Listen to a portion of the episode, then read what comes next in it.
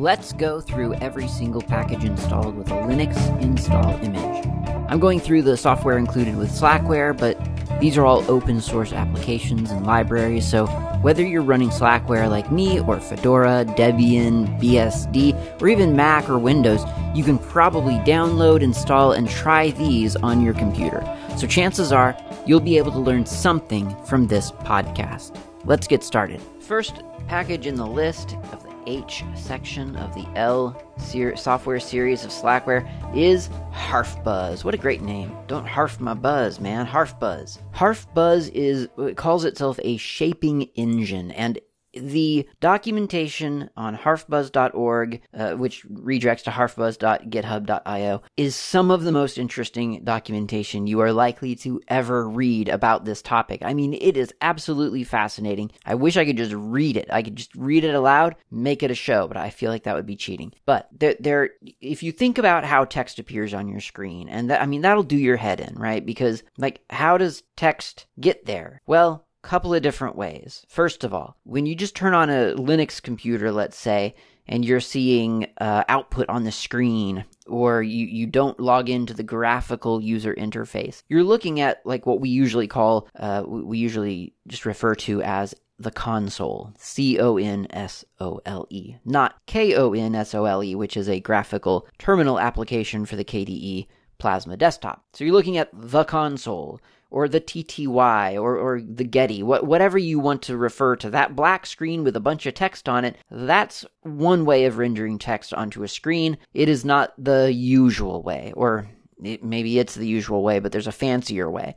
That that text is just it's it's a series of pixels a big array of pixels, and a couple of pixels are on and a couple of, are, of them are off to the extent that they form the shape of uh, L for some word, and then I, and then N, and then U, U, and then X. Oh, you have Linux on screen. It's being rendered as text. Just that that's just a process of of activating pixels and, and turning them off. And, and that's done under a subsystem as well. But there you go. That's pretty simple. Now you start introducing the concept of fonts. Now you could have fonts back in the days of just a normal text console. Like when you install Slackware, it asks you what font you want to use for your, um, for the screen, you know, for like the console part. And there are supposedly lots of fonts. I mean, I've looked at, I've looked at them and and I mean, honestly, yes, you can tell the difference a little bit, but I mean, most it's basically all the same. You know, it's again pixels, sort of. You know, it's like an LED display or something, or uh, LCD. Yeah, LC, LCD or LED. Anyway, it's it's one of those old style of displaying characters, building characters out of little squares essentially. But once you fire up that graphics server, you've got pretty pictures going around on your screen, then we can start to get fancier with the text that we display. And the way that that can be done is with Harfbuzz. And the reason Harfbuzz has sort of um, I guess, an advantage over other options. And I think last episode or the episode before, I mentioned a, a, a different library for this kind of thing. I, I can't remember its name now, but it, it was there. And uh, and Harfbuzz sort of does some similar stuff. It, it interprets um, Unicode text sequences, or I guess ASCII as well, but but they talk a lot about Unicode because I guess that's ideally what we're all using now.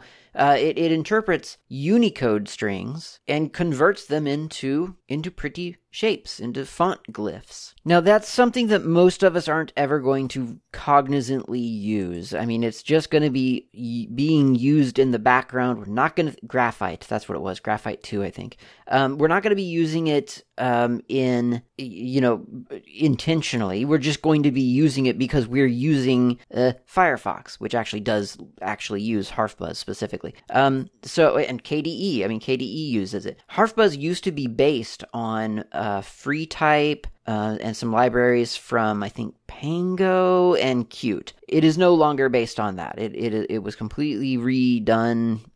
I don't know, relatively recently, I guess, and and now it's its it's its own thing, and it has a lot of support for a lot of different font syst- or font rendering systems like OpenType and Apple Advanced Typography or AAT, and it has found it, Harfbuzz itself is found across lots and lots of different uh, applications and desktop uh, models, and and it's just everywhere. But you might think, well, why is it why why why does it need to be so complex? And that's where it really gets interesting. And this i i, I highly recommend uh, whether you think you're interested in this or not highly recommend going to read just the introductory stuff on harfbuzz.github.io it's just so interesting. For instance there's a letter in uh, tamil t-a-m-i-l i could be saying that wrong. It's the letter um well i can't describe i mean it's it's a letter it's a letter right? It, but when it's followed by a specific vowel sound uh, uh, vowel sign then those two letters have to be combined into a new letter. So it's a little bit like um if you think in english which i do um then if you think about english ae like a lot of times historically ae would be combined into a diphthong of you know the the AE diphthong. I don't know what it's called, but you you'll see that in in like the the word ether, for instance, like Ethernet, ether. Ether used to be spelt with a diphthong at the beginning, AE combined T H E R. And eventually, you know, English kind of did away with diphthongs. I don't know why. I should look that up sometime. It's kind of fascinating. Kind of got away from those, and now we just put an E there instead. But you could imagine a system whereby A followed by E would then combine the A and the E together into a diphthong. Or a system in which, uh, for German, for instance, uh, as I understand it, the double S, like two S's, like like we would spell glass, for instance, G L A S S. In the double S might be combined into the capital B character that I've forgotten the name of already. I used to know the name of that thing, and I've I just completely realized I don't actually know the name of that anymore. But that one. So you, you can you can kind of see where on computers sometimes the way a written language sort of needs to be, I guess, transcoded into a visual representation on a computer, it's it's kind of more dynamic than you would possibly imagine at first. And maybe it's not necessary, but I mean, after a fashion, it it might be necessary because I mean, you really only do have about hundred keys on a keyboard and some uh, uh, writing systems have a lot more than 100 characters. So you you know you can sure you can say okay well we'll double up. Okay well we'll triple up. Okay well we'll quadruple up. Uh, but i mean at, at, some point i imagine it, it must be it, it must be a little bit silly especially if if it's just a matter of hey if i type these two letters right after each other uh, each other or these two characters right after each other, then yeah, combine them. Like that's a new, that should become a new thing. That's the kind of thing that um, HarfBuzz can do. Again, you're probably not going to use HarfBuzz directly, or or you might, but I mean, unless you are writing your own Windows wi- windowing system or your own framework, you know, like the Qt framework or something.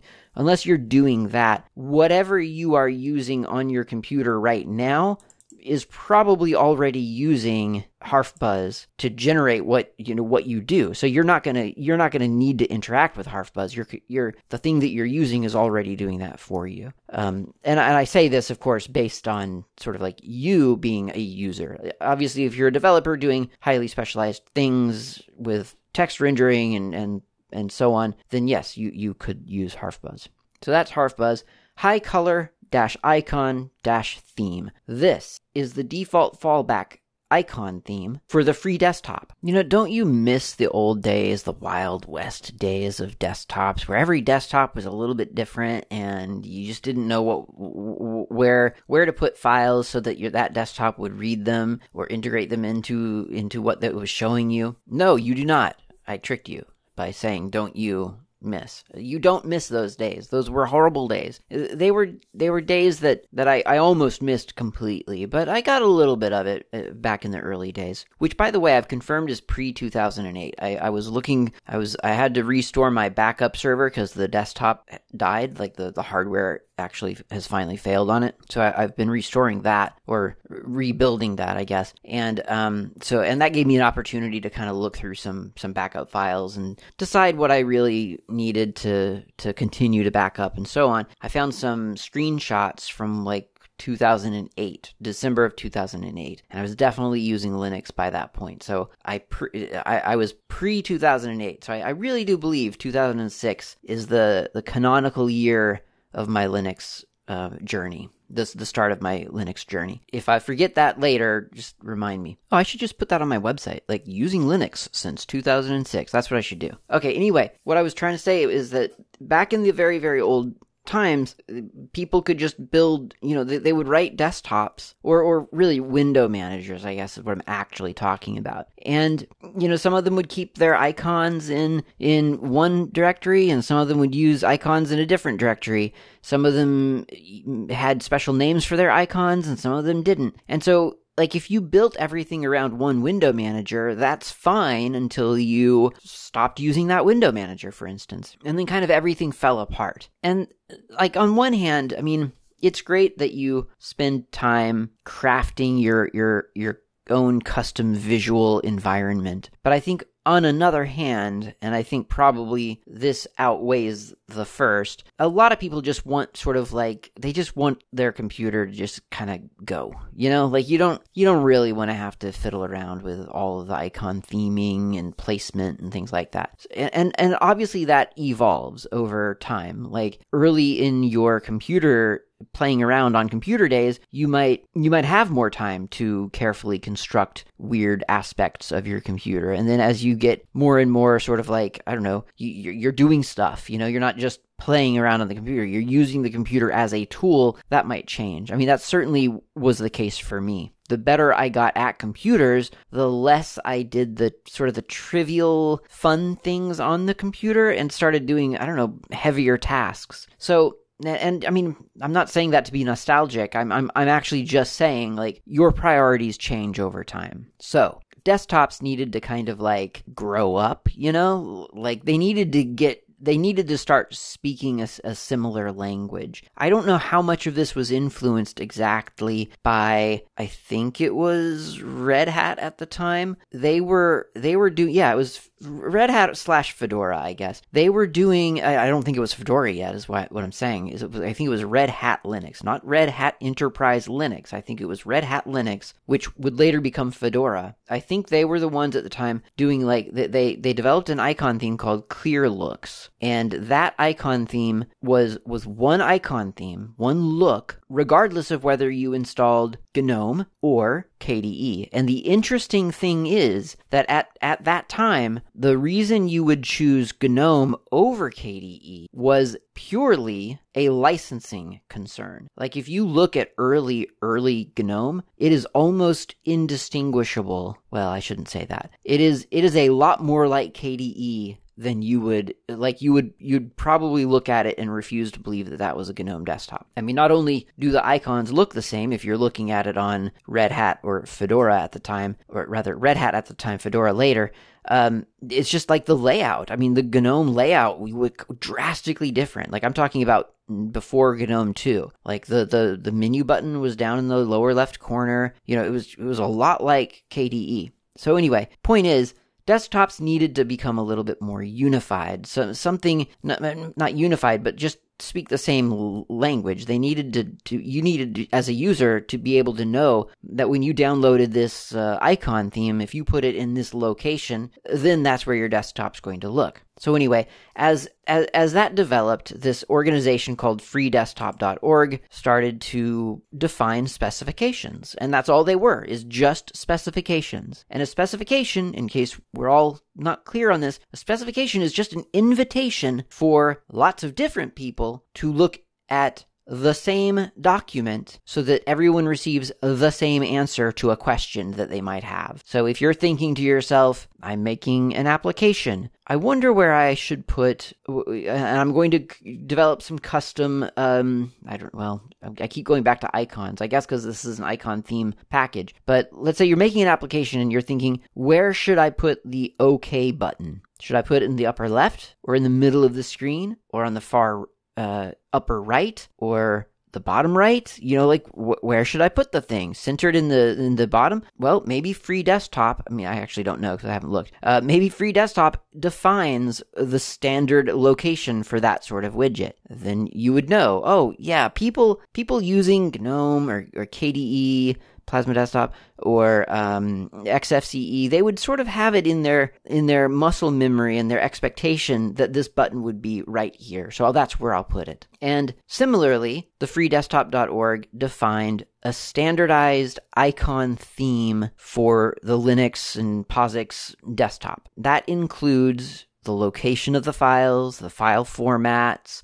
the way that those files are found, the way that you would install an icon for a, an application that you had written. So the icon didn't exist before, but you, when someone installs your application, that icon should exist. So where does that go? Where does that get saved? As a developer, you know you have kind of control over all of those things you could you can just decide that you're going to put everything in the user's home directory and that's possibly fine you would want to look at the free desktop specification of what directory structure you would want to use. You would want to put it in .config maybe or .local depending on what kind of files they are. But you could also if if you wanted to just dump everything into their documents directory. Call it a day. Not ideal, um, but you could do that. So the free desktop project just gave everyone a single document to treat as the single source of, of authority or, or truth for these questions of where should I put this asset or how does this thing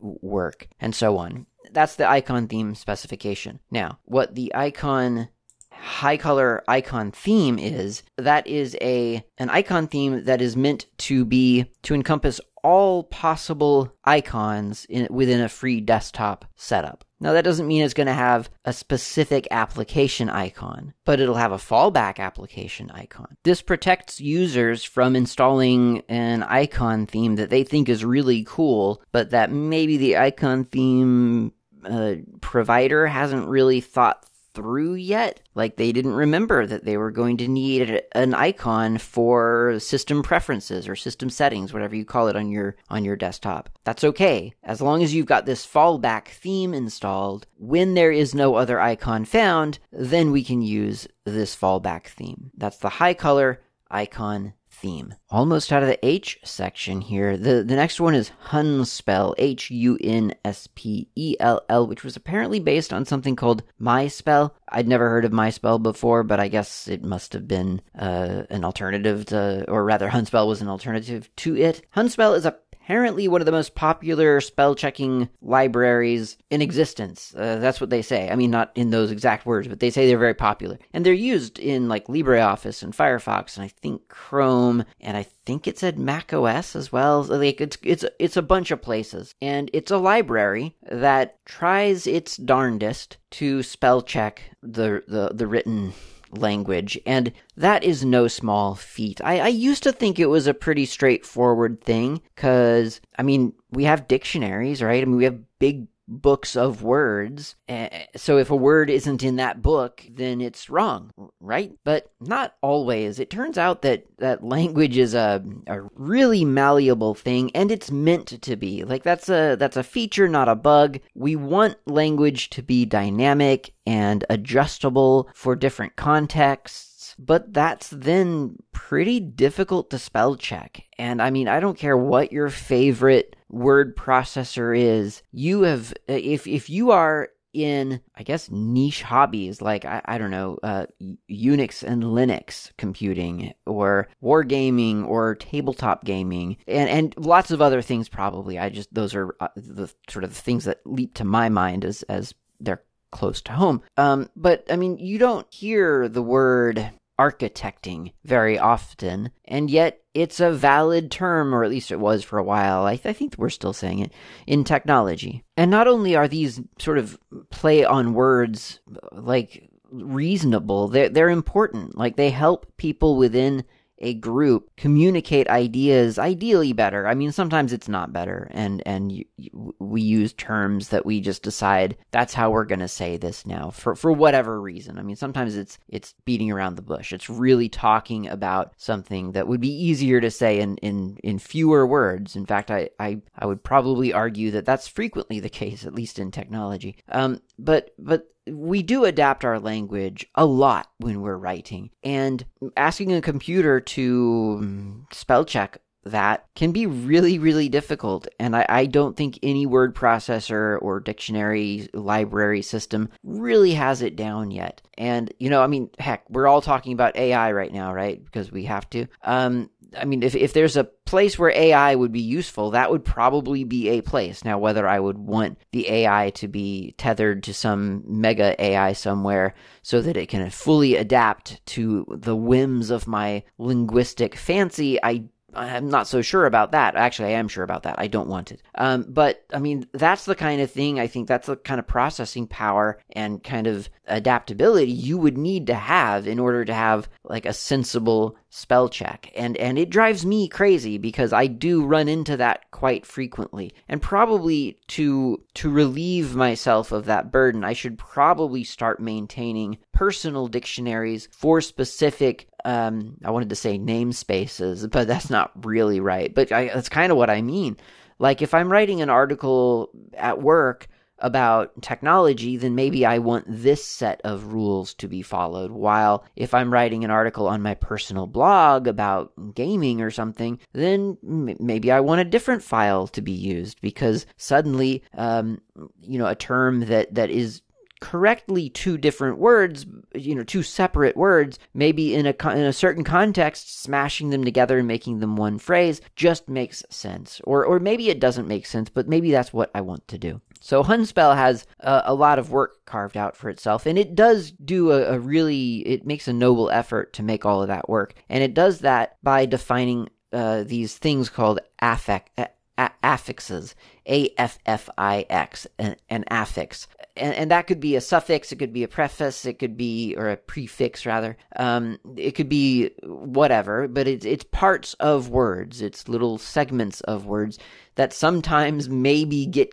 stuck onto another word, right or wrong. And again, there is kind of no right or wrong in language. So if you want to say, "Oh, right, well, um, th- th- I had to uh, de de what, what would it be? I don't know. De-deploy that. I, I, I had to de-deploy that because you you deployed it, but then you had to to stop deploying it. So you de-deployed it. Uh, that's not a real word and should not be a real word. But let's say that for whatever reason, that's the feeling you want to to evoke. You you want to evoke maybe through language the the great trouble that you had to go to to stop an application from running. You deployed it, and then because this person over in that department was um, was waffling on whether that should be available, you had to go and de-deploy it. Well, if you want Hunspell to understand that as a word, then it may be able to figure that out because if D D E is a valid prefix for Hunspell, then there might be a rule in there that says yes, you could put D in front of something else to uh, sort of reverse it, and that's and that's fine. Ideally, that's that's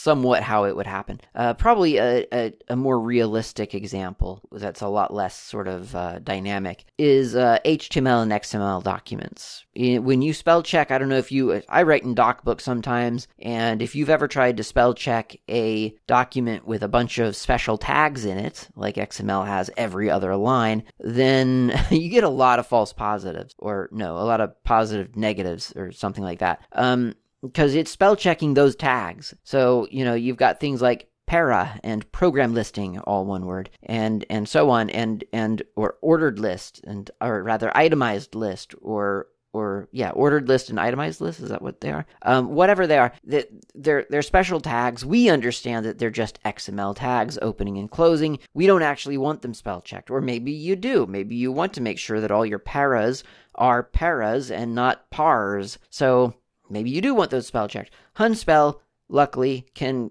can tell the difference between an XML tag and your actual text. All right, so as installed on Slackware, Hunspell doesn't really work, at least for me. If you try to do, here's a docbook file, for instance, Hunspell example.xml. Oh, well, it just well, it works now because I installed this stuff. But before it was saying cannot um, use or cannot find en underscore us dot aff. I think the affix file, or maybe it was the dot dic, the dictionary file. I don't remember, but I couldn't find one of those files. So uh, if if that happens to you, which I, I feel like it probably will because I don't see that there are any affix or dictionary files installed with Hunspell on Slackware. Then you can go to uh, cgit that's the letter C. cgit.freedesktop.org slash LibreOffice slash dictionaries slash tree slash en slash en underscore us. Well, actually, so stop at the en, I guess, and that'll give you all the, the, the contents of the en directory. And there's a bunch of files there. The, now,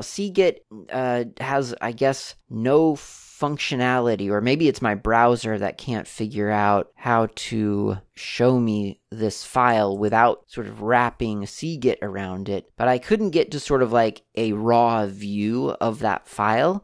And every time I tried to download the file, it downloaded that file in HTML. So you're not you're I think you're going to have to either clone this repository yourself onto your local computer and then extract the files from there, or you can click on a file that you want, like en underscore gbaff, and then just select everything within the file, like the thing that it shows you. Scroll down, scroll down, scroll down. Oh, that's a very long file. Why is GB so long? And I I, don't remember the US one being that long, and then copy that and then just paste that into a, a document called en underscore gb.aff. Then do, do, do the same thing with the dictionary file. Now that is long. That's something like 40,000 lines of text or something, or 40, uh, it's really, really long. But you can do that. You can just select and then go to the very, very bottom of the page. And oh, this is this is even longer actually. Wow, this is like 90,000, over 90,000 lines. Uh, and then just, you know, hit shift to select all of them, copy it, and then paste that into a file called en underscore gb dot dic. Now you've got those files. So now if you do hunspell dash p for path dot dash d for dictionary en underscore gb dot dic example .xml, that should work, except it doesn't work.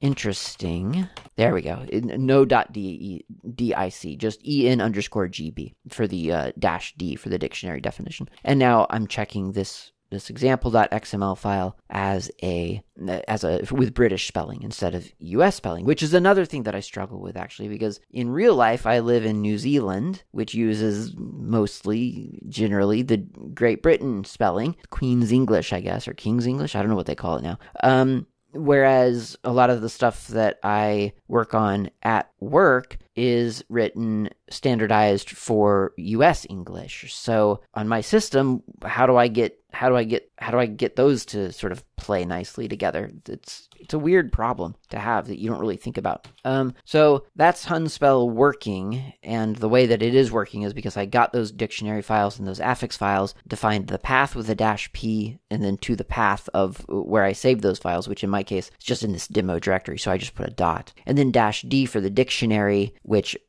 don't make the mistake I just made, which was try to give it the actual file. Just tell it the abbreviation, so the the stuff before the dot. So either en underscore us or en underscore gb or en underscore au or whatever whatever language you're using. That's it. Now there's a bunch of other um, uh, binaries with this with Hunspell, and I did start to kind of look through them, but I kind of got overwhelmed with all the. They're, they're very uh, sort of they're utilitarian. So, like, there's affix compress, which formats a long list of affixes in a specific format, I guess, into an affix an affix file for Hunspell. There's analyze, which I think checks your affix list. There's chmorph, which um, changes uh, like really changes things like the the tenses or the, the voices of a document apparently it can do. I, I couldn't get that to work, but it could just be that maybe that's not really the maybe that's not an English thing. Maybe it's supposed to be the the example they give is Hungarian, for instance. So I don't know if that's a, a very Hungarian specific thing or what. Then there is the Hunspell command. That's the thing that that actually does launch if you do Hunspell dash p path to your dictionary files dash d the the the the dictionary that you want to to utilize, uh, which by the way can be a list. You could do u- en underscore gb comma en underscore us to I guess default to one and then fall back on the other. So that is that's an interface that launches. It's an ncurses interface. I don't love it. I don't know how much there is that I could do to sort of customize it, but really, really like it feels weird because it only shows you sort of like two or three lines of your text, which I, and then you've got like this whole, I've got like, so I've got literally one sentence at the very top of the page, and then I've got 20 lines of empty space, and then I've got my my little menu down at the bottom where you, you can accept the spelling or um, uh, I guess that's it really. Accept, REPL, insert, uncap, stem. That's interesting. Uh, so yeah, there's like there's one line of menu options at the bottom, and there's literally one sentence at the top of the window, and there's just blank space between. And I'm not sure why it's doing that. As I go further, it'll show me like two lines or three lines or four lines. So it's it's it, it, but then and then you think okay well so it's it's increasing no but then it stops it just goes it, it seems to go four lines is the most i can seem to get it to show me at one time it's it's really strange and i'm not sure why and you might think that it would be worth investigating and looking into config options. And it, it would be if I was going to use Hunspell. I'm not going to use Hunspell directly, not, not like this anyway. As I've said, I usually I'm, I'm usually typing in Emacs, and with Emacs I just use the the spell check that it has, which I think is iSpell or maybe aspell, but it's it's one of those two, and and that seems to work fine for me. I, I mean, I don't love it, I don't hate it. I don't know that I would love or hate Hunspell either, to be honest. I'm not sure that I really love spell checkers. I, I feel like it's a very sort of manual process that it has to be a manual process, really. You know, like you just, you have to do the spell check at the end. And it feels tedious and it feels like work and it's not that fun. But, you know, just put on some good music, do your spell check. Don't submit documents that you have not spell checked ever to anything. I'm guilty of it myself. Shouldn't do it. So don't don't you make that same mistake either. I mean, I try not to make the mistake. I try to minimize it. Generally, I spell check. Like, if I haven't spell checked something, it is a mistake. But it's easy to make that mistake because it isn't a fun process. Okay, and Hunspell unfortunately doesn't, you know, doesn't magically make it fun. I don't know what that would look like. Maybe, maybe some animated, uh, like little text text things to to make things fun maybe? I don't know. These are just ideas. Hyphen. That's the next one, the, the last one in the H block for real. Uh, this is uh, related to Hunspell. It's within Hunspell's Git repository, so it's it's it, it must be strongly related to it. It is a, a library, as its name suggests, to uh, help hyphenate things. I don't love hyphenation. I, I, I wish it was something that we didn't have to do, but uh, I should say, I don't love hy- hyphenation across lines. That's what I don't like. Uh, and I wish it was something that we didn't have to worry about. But I mean, it kind of is because it just looks weird when you've got like a long word that doesn't fit on the line. So you just skip to the next line because then that line looks incomplete. So you hyphenate the word. So for instance, let's say you've got a word like, um, I don't know actually. Uh, the only word that comes to mind right now is example, but that's not very long. But let's say that that was it. So you might do ex dash and then next line a M P L E. And the reader knows that the EX on that first line isn't the complete word because there's a hyphen at the end. So remember EX, go to the next line, and then put those two words together in your head. Example. Okay, got it. So that's all hyphenation does in the English language anyway. And hyphen is a, a library within Hunspell that helps helps identify when when that's happening. And that's it. That's all the H's in the library software series of Slackware. Let's go take a coffee break.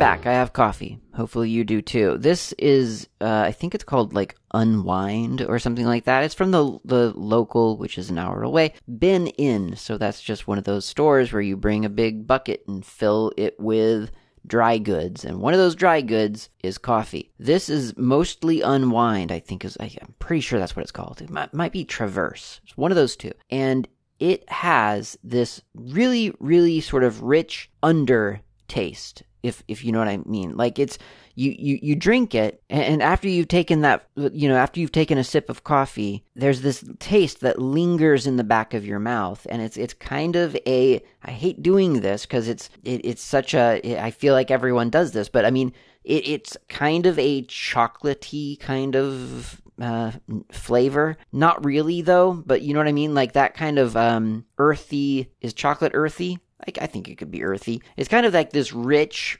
earthy sort of aftertaste, and it's really, really pleasant. Is what I'm trying to get to. It's really nice. Funny trying to describe tastes because it either sounds like you're I mean, from what I've just said, it probably sounds like drinking dirt. Like that's, I mean, that's to me, that's what I've just said.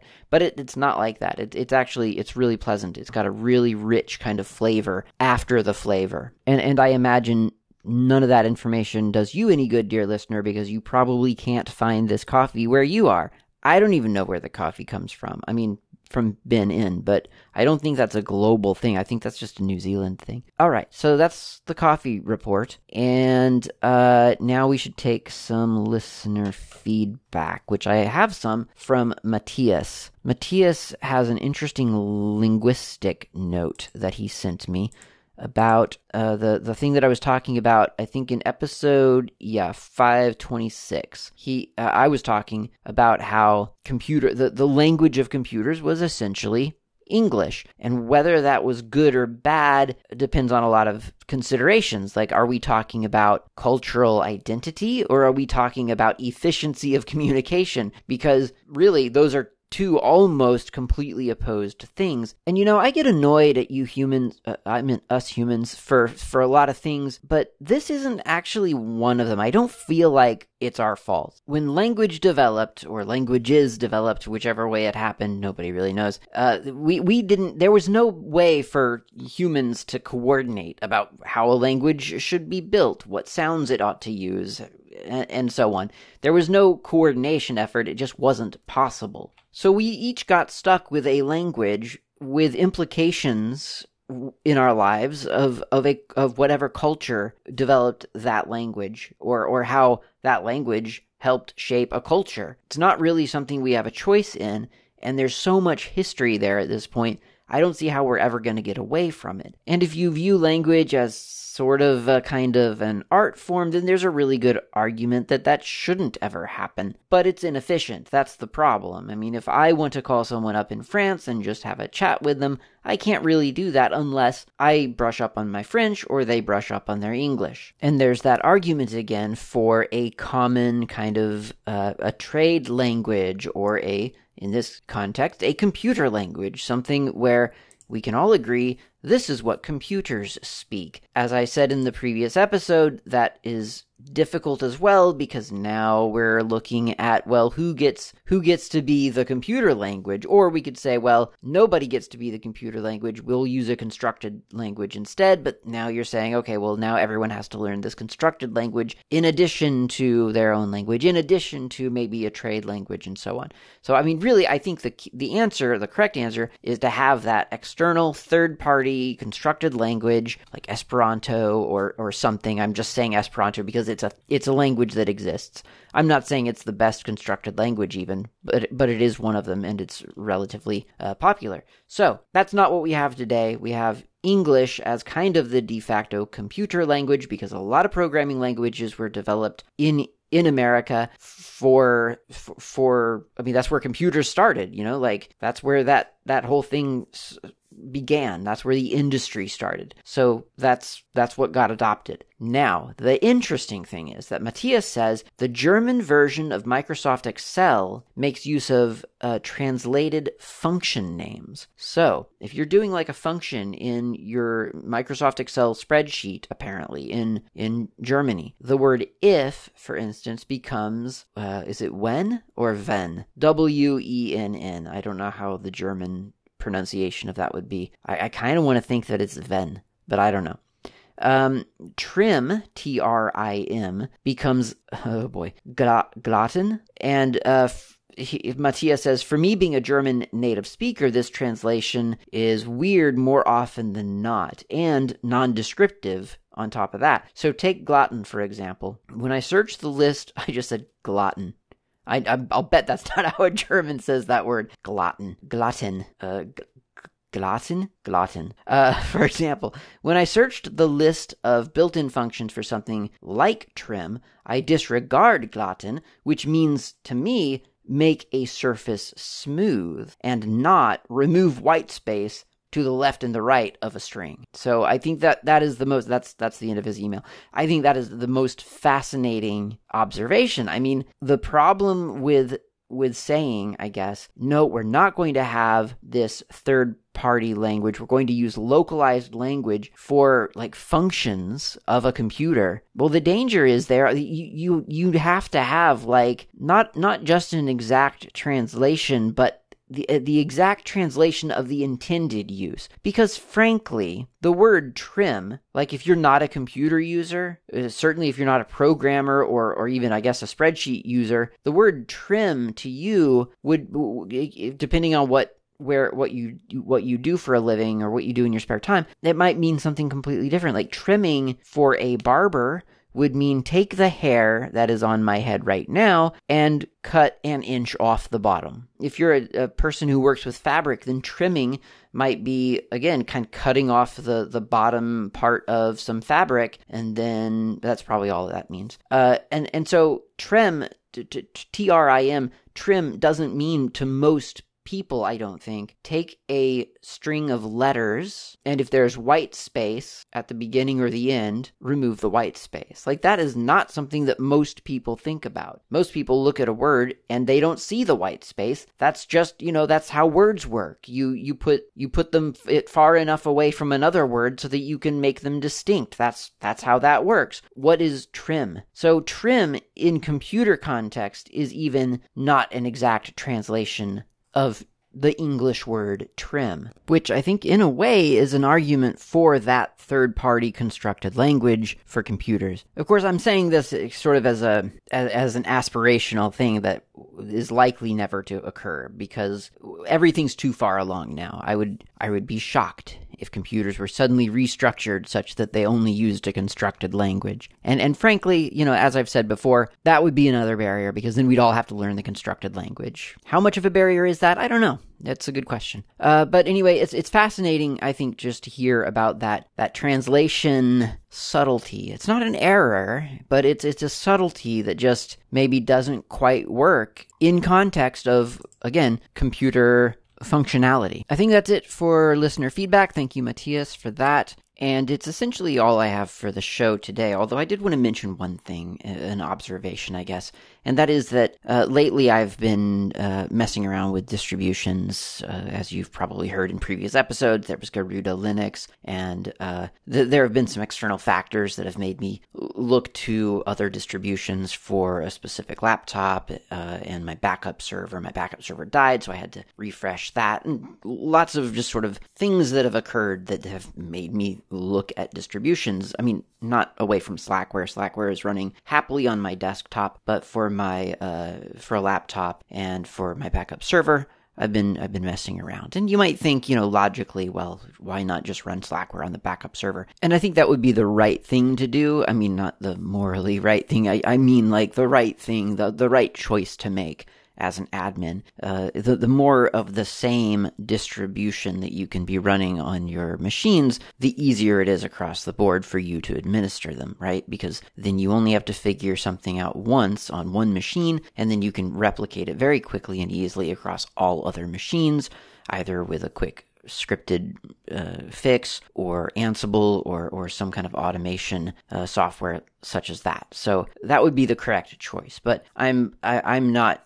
doing this for for this is none of this is mission critical. This is my own personal stuff. And one of the opportunity one of the things that having a backup server for instance uh, affords me the opportunity to do is to keep tabs on other things happening within within linux. And and so I've been looking at different distributions, and as I've been doing that for fun, it has occurred to me that there are two stages of of distribution uh, trialing or auditioning. And they're deceptive. They're tricky. So the the and you know i mean and i think there are sub stages within each of these stages. But the the, the first stage i'm just going to say the, really is the first impression. And this first impression thing can be you, you can look at it just as the first couple of milliseconds. Uh, maybe that's hyperbole, but you know, if the first the first I don't know five minutes with a with a distribution that that would arguably say, well, that's your first impression. You could even go farther back and say, well, what kind of impression did it make to a to to bring you to it in the first place? What kind of reputation does it have online? Do people speak highly of it? Do lots of people recommend it? Is their website easy to use and so on? So you could you could go through all of that, but what I'm talking about really is is after all that stuff and you've you've decided to try this distribution you've installed it on your machine the first impression i'm going to call uh, i'm going to say is in this context is the time that you spend to make sure that that's the right distribution. Because you've been around the block a couple of times, you think, you know what, I need to make sure that this distribution is going to do the things that I need it to do. And so you do your, your little audition. I guess that would probably be the best, the, the better term for this, the, the, the audition, to, to make sure that the distribution is capable of doing the things that you normally do. I like tipping scales drastically, so the classic split of like 80 20 works here. The, audition is, is accounting for the 80% of the things that you expect your computer to do because that's what you normally do for most of the day. So you audition it, you, you look at it and, and you install the software, you look at the repository, you see how much it offers, you see, you, you ensure that it has an easy, easy access to, to the tools that you, that you have come to rely upon. And you get pretty excited because it passes the audition and you think, perfect. 80% of the stuff that I need it to do, it does really easily. This is great. This is perfect distribution for me. This is this is the one I'll use. And so you settle in on it and you install it and you install it maybe on a couple of computers or you just install it on the computer that you needed it for, but you you are all in. You you spend the afternoon setting up that distribution. You've got all of the things that you want running, running. Everything seems to be going well. And then a week passes and you get around to doing some of those 20% things. Some of the things that you don't do every day, you just do occasionally on your computer. And and and this is the first time you've had to do it on this distribution. So you sit down and you start doing the 20% thing and suddenly you realize that this distribution doesn't really make that super easy for whatever reason. And i'm struggling to come up with an example to be honest and i should i should have it uh, on on the right right here at the forefront of my brain, but I, I can't think of a specific example. But they're there, whatever it might be. It might be the I don't know the firewall configuration utility that you really really rely upon just isn't there. The backup tool that you that you want to use isn't at the right version for it to synchronize with your clients. Um, and then you realize, oh, I should have stuck with that one distribution. Um, you know, whatever it might be, you're realizing that for 80% of the tasks, this distribution is exactly what you wanted. But for that one thing that you do that, you know, one, once a week, this distribution is failing. Actually, here is an example, and I, I don't want to give names because I don't want to slander any distribution while trying to speak very generically about a process. So I'm just going to say I tried a distribution on a laptop. It seemed to be really, really nice. All the tools that I remembered from having played around with it, you know, 10 years ago were all there. It was, it, it was strangely familiar because of that experience 10 years ago, but, but also new and fresh. And they had a really long support uh, contract or whatever a support uh, support span life cycle and and it just felt like this could be a new direction for for that that secondary distribution in my life. And the laptop that I had it installed on just coincidentally has a I think a Tiger Lake uh, CPU, and for whatever reason, the sound chip on w- within that chipset, within that arrangement, the distribution just couldn't handle it. Just didn't know what to do. Couldn't couldn't find the sound card at all just had no idea that there was sound. Couldn't play sound, couldn't record sound, refused to accept that a sound card was present. It had a kind of special configurator where you could go in and try to try to set up the sound card, and it just failed. It just said it couldn't do it. Didn't offer a solution on how to how to fix it. Of course, it, it was probably a new kernel or a new kernel module. I knew that much, but did I want to spend that much time getting a sound card on this laptop working? Probably not. I mean, and I've said this in the past very frequently the right distribution for a new Linux user is the one that works. That's the long and short of it. If, if it works with your hardware, that's the right distribution for you. And in this case, not a new Linux user, but an impatient one today. I, I needed something running on the laptop sooner than later. And the fact that the initial install failed to pick up the sound card was in this case a deal breaker even though that computer maybe wouldn't use a sound card all that often but it just it it, it was one it was the one thing that sometimes I did want on that computer and it was completely missing and would require a lot of work to get it integrated. Whereas installing a different distribution picked up the sound card right away was working from from the very start. So moral of the story then is the first impression that that initial audition the 80% one. That's great but it is only 80% and if you're looking at a distribution and you're considering it for your desktop or your laptop or just a home server that you don't even use all that often, whatever it might be, I think it's it's fair to say that the that audition stage it, it needs to be more than the the 80%. It needs to be 100%, which obviously is impossible because you're going to want to do things with a computer in six months that you didn't anticipate today during your audition. You, you, you didn't think that you would ever need such and such a feature or such and such an application or whatever. And that's fine. But uh, you know, essentially a functional 100%, not a literal 100%, but a functional 100%, 99.9%. You, you, you have to evaluate it pretty thoroughly uh, to really declare, I guess, that distribution as uh, the one that's right for you. And I think it's really, really easy because I do it all the time myself. I think it's really, really easy to to to get up to the 80% mark or, or whatever. Obviously i'm just making up percentages here but you get it up to a certain point and you think okay well that's that's enough right there. That that's everything. It's all i can think of. Well you're probably not thinking of something then because there's yet more to check out. And it, realistically this is the kind of thing that could be if not automated it could be scripted. You could have a script of the things that you need to check in a distribution. And I may actually start working on something like that for myself. I used to have one. I mean, I don't know if it was a literal, like, physical list, but I, I had a thing where I would, like, if I was going to, before purchasing a laptop, I would go to a store, I would run Linux on the laptop at the store, and I would verify specific things, you know, webcam, sound, touchpad, I mean, obviously the screen, um, keyboard layout. I don't I don't know what else it was, but you know I, I had like a, a checklist of, of things that were common problems enough asleep, suspending and awakening from suspend that sort of thing that that I would verify before spending money on the laptop I haven't bought a, a, computer in a while now so I haven't had to go through that that checklist but that is something that I would that I, I had for a while. Um, and I think that's important. We have to we have to kind of do the due diligence, which you know, I mean, that's for, in in one way that's one of the dangers of distributions, of, of distro hopping, of looking at different distributions, of there being different distributions. Now you have to look at the weirdest things across different distributions, and it's usually not the distribution. It is the the combination of the time that you chose to look at the distribution and the hardware that you chose to put that distribution on, and where that distribution happens to be at today when you downloaded the ISO if it's one kernel version behind that other distribution that you were thinking about trying, then that other one is going to win because it's got the, the latest kernel, it's got all the latest drivers that, that you're you're going to need for that new laptop that you have or whatever the scenario. And and so, you know, that combination of factors influences uh, your choice. It, would it be better if there was like one distribution? I, I don't know because then then we would all be looking at one distribution and if we looked at it today, but it didn't get the kernel update till tomorrow, then it would be the wrong distribution.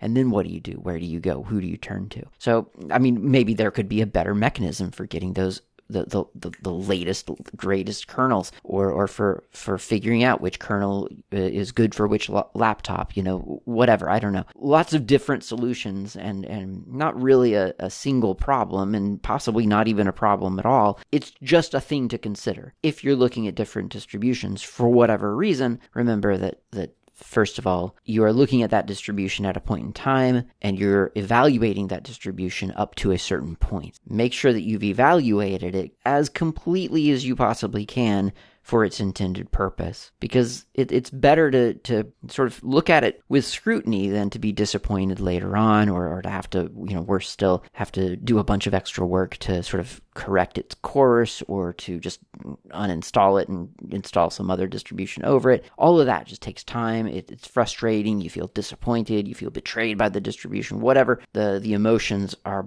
bundled up with that whole experience. You, you want to avoid that. You want to evaluate, you to audition a distribution as completely as possible. And if it takes a physical list that you can check through, maybe that's something to consider. I don't know. Just some thoughts about distributions for, uh, uh, on a show that, that, that advertises regularly, that it really only cares about one distribution and thinks all other distributions are the wrong way to go about things. So, I mean, those are thoughts. Take them for what they're worth. Um, and for what it is worth, I found some really great little distributions for my backup server. Well, a distribution for my backup server, a distribution for my laptop, and I'm quite happy where I, I landed, I think, overall. So that's neither here nor there. It's just the status report of of the things that I'm not running Slackware on. They're, they're running other things, and, and it's, it's fun stuff to explore the, the full spectrum of Linux. That's it for this episode. Thanks for listening. Talk to you next time.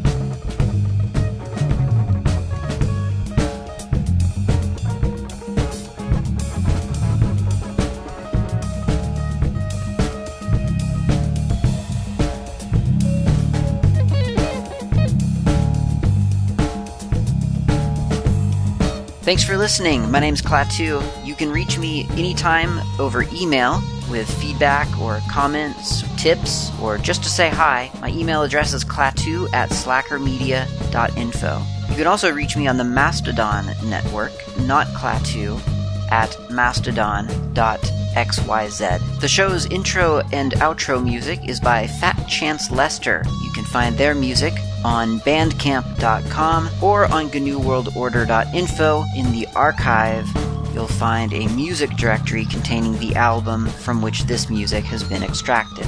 Until next time, thanks for listening and keep the source open.